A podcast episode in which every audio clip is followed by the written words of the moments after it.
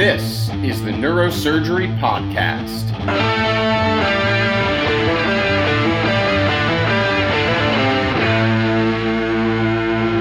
Welcome back to the Neurosurgery Podcast. Today, we are very excited to have on Dr. Jason Davies, a professor at Buffalo, who's on today to discuss a very exciting and timely topic in neurosurgery and related fields of medicine, which is a, a, slew of trials that have all had their results announced at a recent meeting covering chronic subdural hematoma and the modern management of it with a relatively new intervention that we and our colleagues offer embolization of the middle meningeal artery.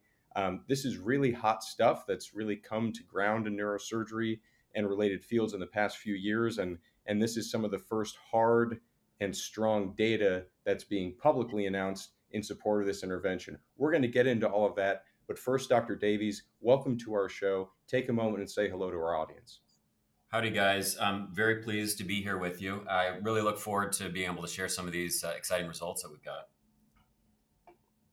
So, Dr. Davies, why don't you first introduce yourself to our audience? Uh, tell us who you are, where you work, how you got into this field.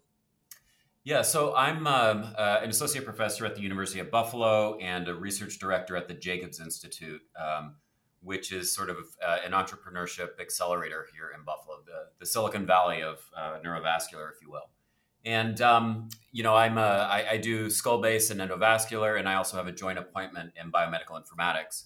And so um, we do a lot of work uh, trying to turn the the uh, qualitative stuff that is uh, medicine into quantitative things that we can learn from and use machine learning and other things to do. So a lot of fun things happening up here.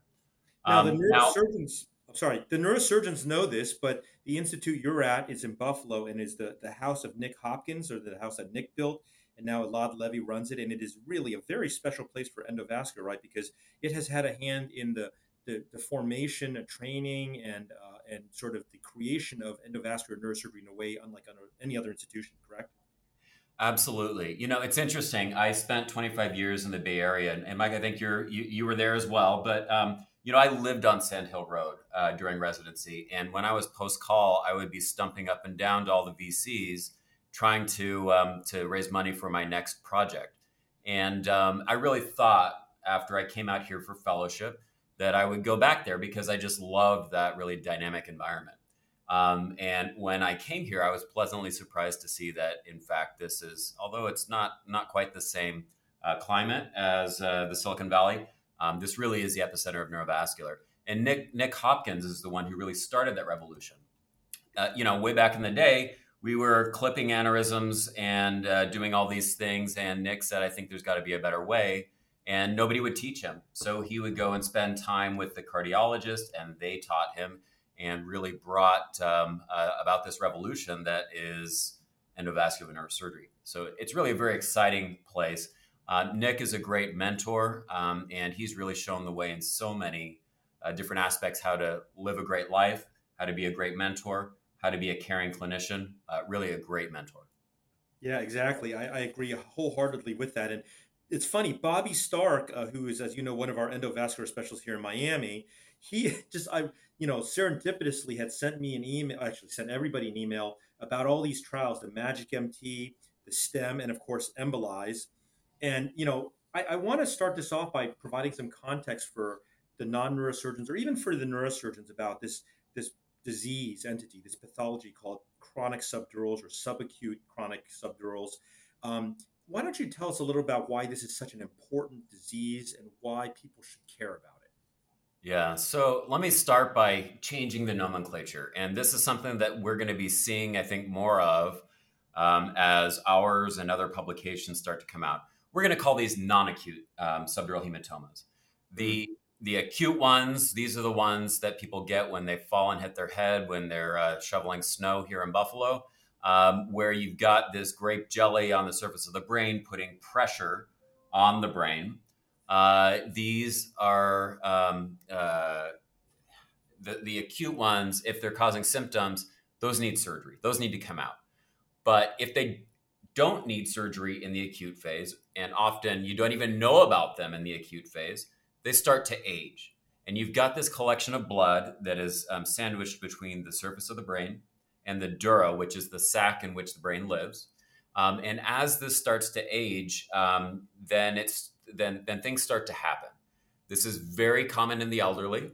Um, what can happen in the elderly, in particular, is you have the brain shriveling up a little bit. It happens to everybody, and that puts the veins that run between the surface of the brain and the dura on stretch. And then any small little trauma or even an unperceived incident can cause those to leak, and that fluid accumulates.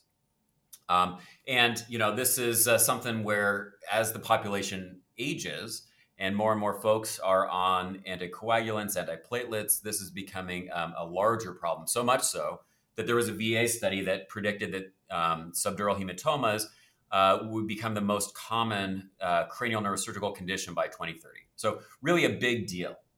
And you know, surgery for these things is very simple It's something that any trainee can do. This is the first case that you do as a PGY1 or PGY2. Basically, you want to drain it. And there are a few different ways of doing that. You can um, do a craniotomy, you can do a little burr hole, you can um, uh, even do a bedside procedure. And, you know, that works well enough. But the vexing part of this is that about 20% of them come back. No matter how skilled a surgeon you are, this is not a technique driven thing. 20% come back and and that's really the problem that we're trying to solve is how do we reduce the rates of reoperation um, and, um, and, and really um, help these people to, to avoid the OR. Yeah, and you know, let me just stop you there because it, it's very interesting, and, and for people who are not initiated in this. Um, you know, when I was at Stanford, I, I, remember one of the very first drawings I ever saw, a figure, a diagram, was about chronic subdural and the pathophysiology. And I, for some reason, I was always fascinated by trauma and these sort of oddities rather than you know everybody wants to do skull base or clip aneurysms. And to me, it's like the subdural almost will take on a life of its own, like its own existence, sort of like I don't want to say parasitic, but it's got its own life independent of what we do to it. And as you say, it's very vexing and often annoying as a, as a method of treatment for surgeons. We, we dislike this. But I'll also add that if you go to nursing homes, and there have been studies done, and you indicated this with the VA study, that this is a very common problem. And I remember Marty Weiss used to say on the boards, on your on your neurosurgery boards, chronic subdurals, and again, not acute subdurals is a proper terminology, are a great mimicker, right? In other words, people can come in and, and grandpa's like demented a little bit, or his memory's bad, or he's losing his vision, or he's having trouble walking, or he's paralyzed on one side, and it's a chronic subdural, right? And has that been your experience as well? Absolutely. I mean, these are um, these are so incredibly common, and um, you you know you do scans on people, and uh, you know they you find them at, at a great frequency, um, and uh, you know they because they're so insidious. You know, especially in old folks, where you have um, this capacious area between the brain and the and the um, and the dura, they can just accumulate slowly over time, and it takes a long time for there to be enough um, uh, of a substrate there to actually cause problems. Well, this has been a phenomenal um, overview of this topic, and it's really important to set the stage for many of our listeners who are students, medical students, early in training. But now, Dr. Davies, I think we should really dive into these new data um, that strongly support this novel intervention. So, there were a few trials that were announced last week. I, I think for this conversation, since we have you on, we should focus on EMBOLISE I do want to give a shout out to some of my bosses who were involved. Uh, Dr. Webster Crowley was the site PI at Rush. Uh, Dr. Josh Billingsley here at Lutheran General, where I'm working right now in a community rotation for us.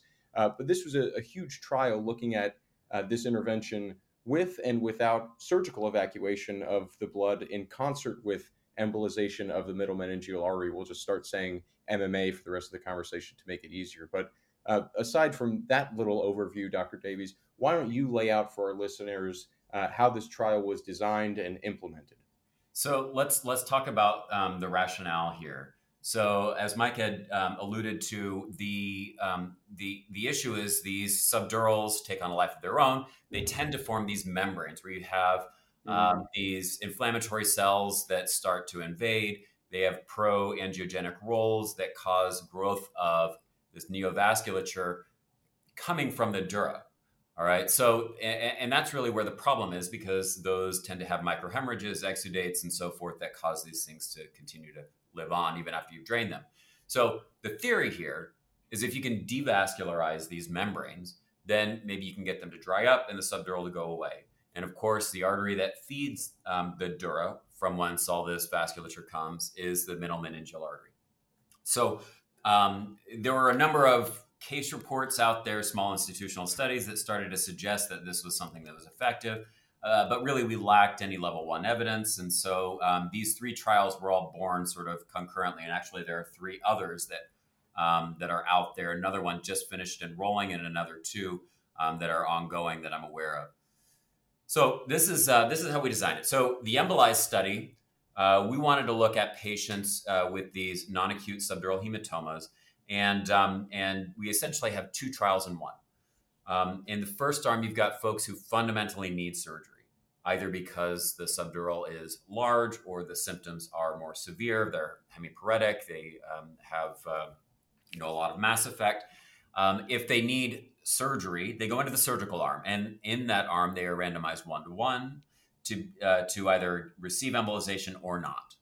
And then there's a parallel um, uh, uh, um, cohort, which is the observational cohort.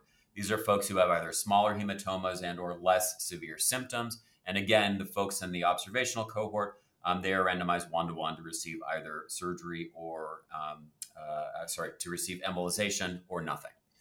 Um, and what we reported in the recent ISC conference was on the surgical cohort, we are continuing to enroll in the other uh, observational cohort.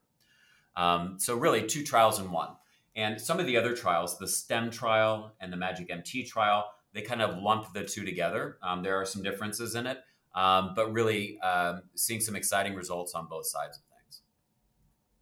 And um, you know, when we are thinking about how to uh, to design the trial, you always have to think about your endpoints. And we wanted to find a clinically meaningful endpoint, something that would really matter to the patient. And so we set it as our primary endpoint the rate of recurrence or progression that required repeat surgical drainage within 90 days. All right. So return to OR within 90 days. Um, and that was our primary endpoint. And because we were adding an additional procedure, and of course, all procedures carry with them some risk, we also wanted to have a non inferiority test for deterioration in neurologic function. Were we hurting the patients by putting them through this? Um, so that was sort of our secondary clinical endpoint. And then we had a slew of safety endpoints. Of course, um, we are using something that has not been FDA approved for this purpose. So this is an IDE study. We wanted to look at the safety. Um, and then some other effectiveness endpoints looking at the imaging. Do the hematomas resolve? Um, do we have health economic outcomes that support this, either um, reduced length of stay, reduced admissions, reduced cost, um, et cetera? So those are kind of the endpoints that we wanted to look at. Very good. And so I guess Dr. Davies, the million dollar question, and and we should say with the caveat, of course, this is pre-publication data that was presented, so it still has to go through the regular peer review process before it's formally presented in a journal. But uh, what were the findings, and in, in which cohort did you find significant results? And I, have heard some numbers thrown around since your presentation last week, um, but what exactly did you see in terms of reduction in return to OR, that primary endpoint. And I think I heard a, a number needed to treat as well thrown around. So, what were the results? Yeah, that's right. So go to Twitter X if you want. Uh, the slides are all up there, right? You can't hide anymore. Um, mm-hmm. What we found is that the rate of reoperation within 90 days um, it, had a threefold reduction in the embolization arm. So mm-hmm. the the patients who did not receive um, embolization uh, recurred at about an 11% rate, and those who did undergo embolization more like four. Um, highly statistically significant.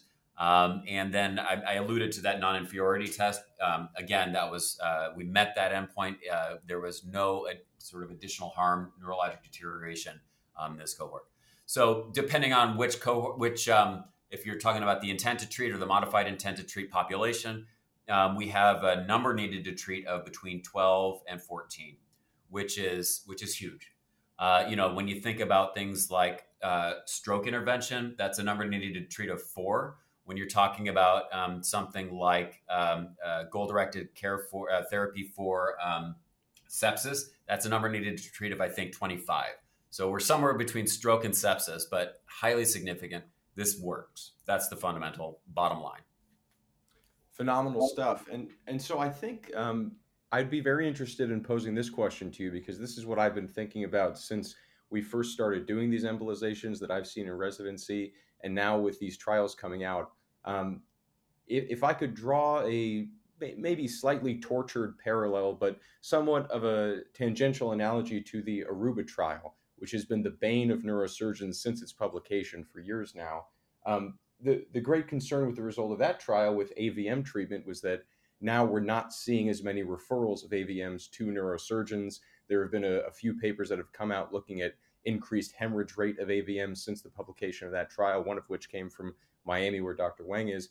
And so I wonder if you could underscore uh, that there is still and always will be a role, not just for surgical evacuation of these in, in concert with the embolization, but the role for the neurosurgeon in the management of these mass lesions within the intracranial space? Or do you foresee, maybe not next year or even five or 10 years, do you foresee any concern that maybe other interventionalists who are not neurosurgeons by training may try to manage some of these non acute subdurals without a neurosurgical partner? And we may see fewer of these patients that, in our hands, might be candidates for evacuation in concert with embolization.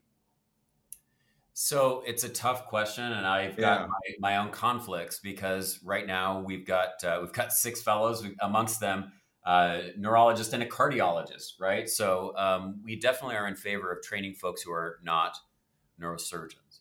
But your point is correct. I think that you always need to be doing this with an eye towards if the patient does need surgery or if this therapy fails, how do I take care of them? So I think it always should be done um, at a place where neurosurgery is an option. Um, but I think um, we are going to be doing less surgery, and by surgery I mean in the OR, um, you know, opening the skull. Um, and honestly, I think that's a good thing. Um, we excluded from our uh, trial the folks who received SEPS, the subdural evacuating portal system uh, that many of you mm-hmm. might know, where basically it's a just a, a, bedside procedure where you put in a drain on a with a with a little suction bulb. Um, but the other trials, some of the trials um, allowed that. Honestly, this is such an effective um, therapy that I think many of these patients are going to be able to be managed with a minimally invasive um, procedure times two. You do the bedside procedure in the ICU and you embolize them either before or after and you avoid that trip to the OR, you avoid that additional expense. Yes, if the patient goes bad, you got to be able to take them. You got to be able to, to do more. But I think the vast majority are not going to require that.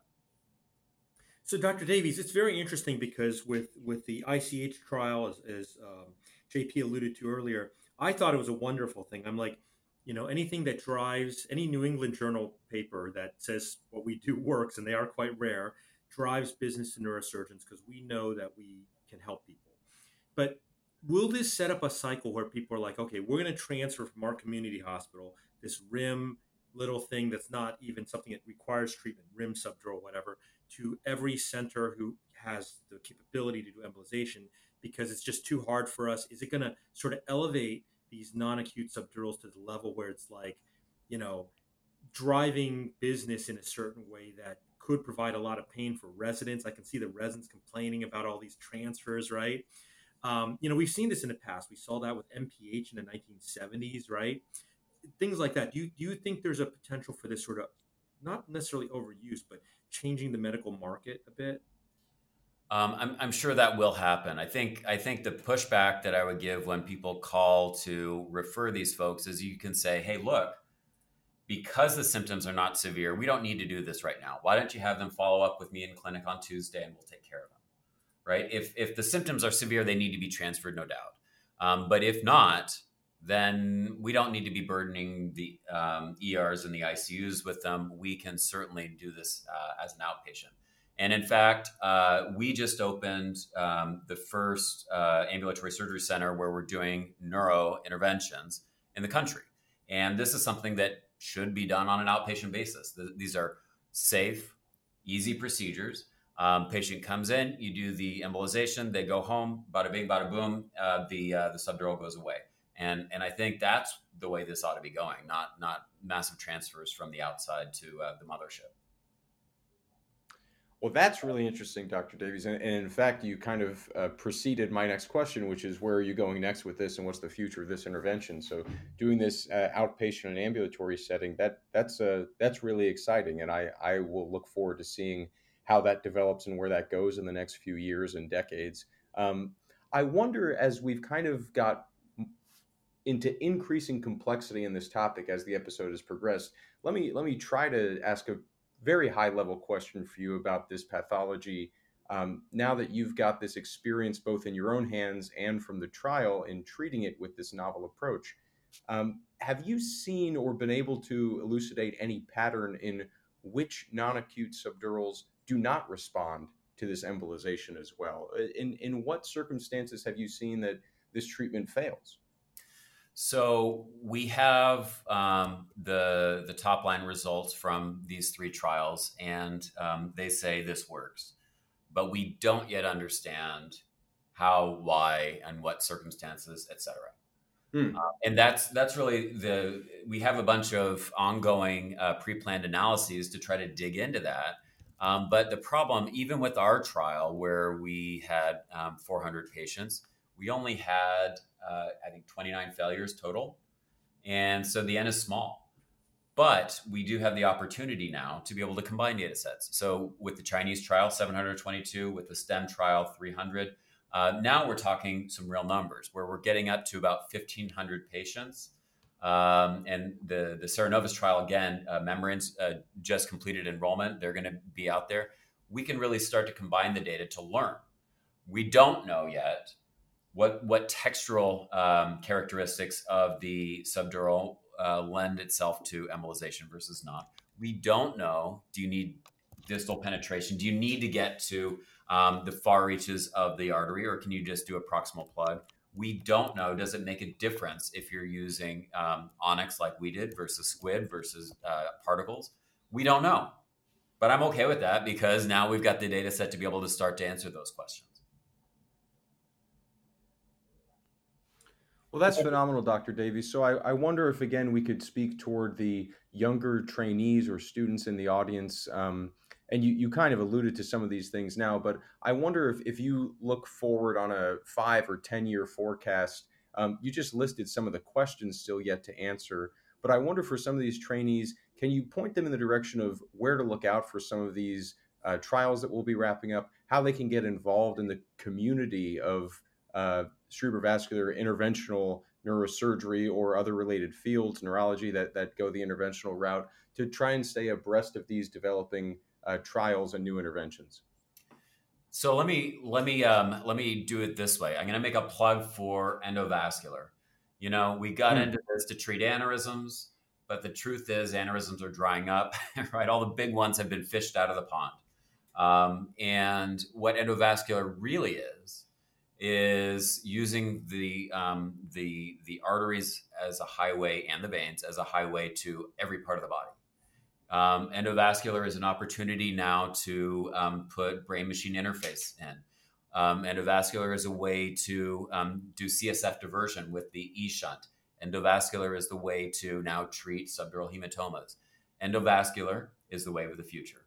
And that's because we can get anywhere in the body um, and do any number of things once we get there as the techniques and technologies continue to develop. So if you want to continue to follow this, you know, call your local um, uh, um, neuroendovascular surgeon and ask to get involved in the research. Read read the journals, but um, really, um, you can even read the New York Times. Look at Tom Oxley with Synchron. Look at um, you know all these other uh, you know things that are out there. This is becoming uh, the future of neurosurgery. Well, that's very well put, and that may be the biggest plug for spine surgery, I think. so, I, I agree with you. Adam Arthur, my good buddy, says that it is the highway to the brain, and, and I agree. And we look forward to having you back on the podcast. This is amazing work. Congratulations on your trial. I hope it gets published in a very high profile format so that everybody can read it. All the referring doctors can understand that there are new advances in this very, uh, very difficult and challenging field. So, thank you for coming on and sharing your thoughts and continue that amazing research. My pleasure. We're coming after spine surgery next. Don't worry. Thanks, guys. Disclaimer time. The opinions and ideas expressed in this show are solely those of myself, Dr. Wang, and our guests. They do not represent the opinions of any professional institution or organization. This show is for entertainment purposes only and does not constitute the giving of medical or legal advice. Listening to or participating in this show does not constitute continuing medical education or any other professional certification. It's just a show, everybody.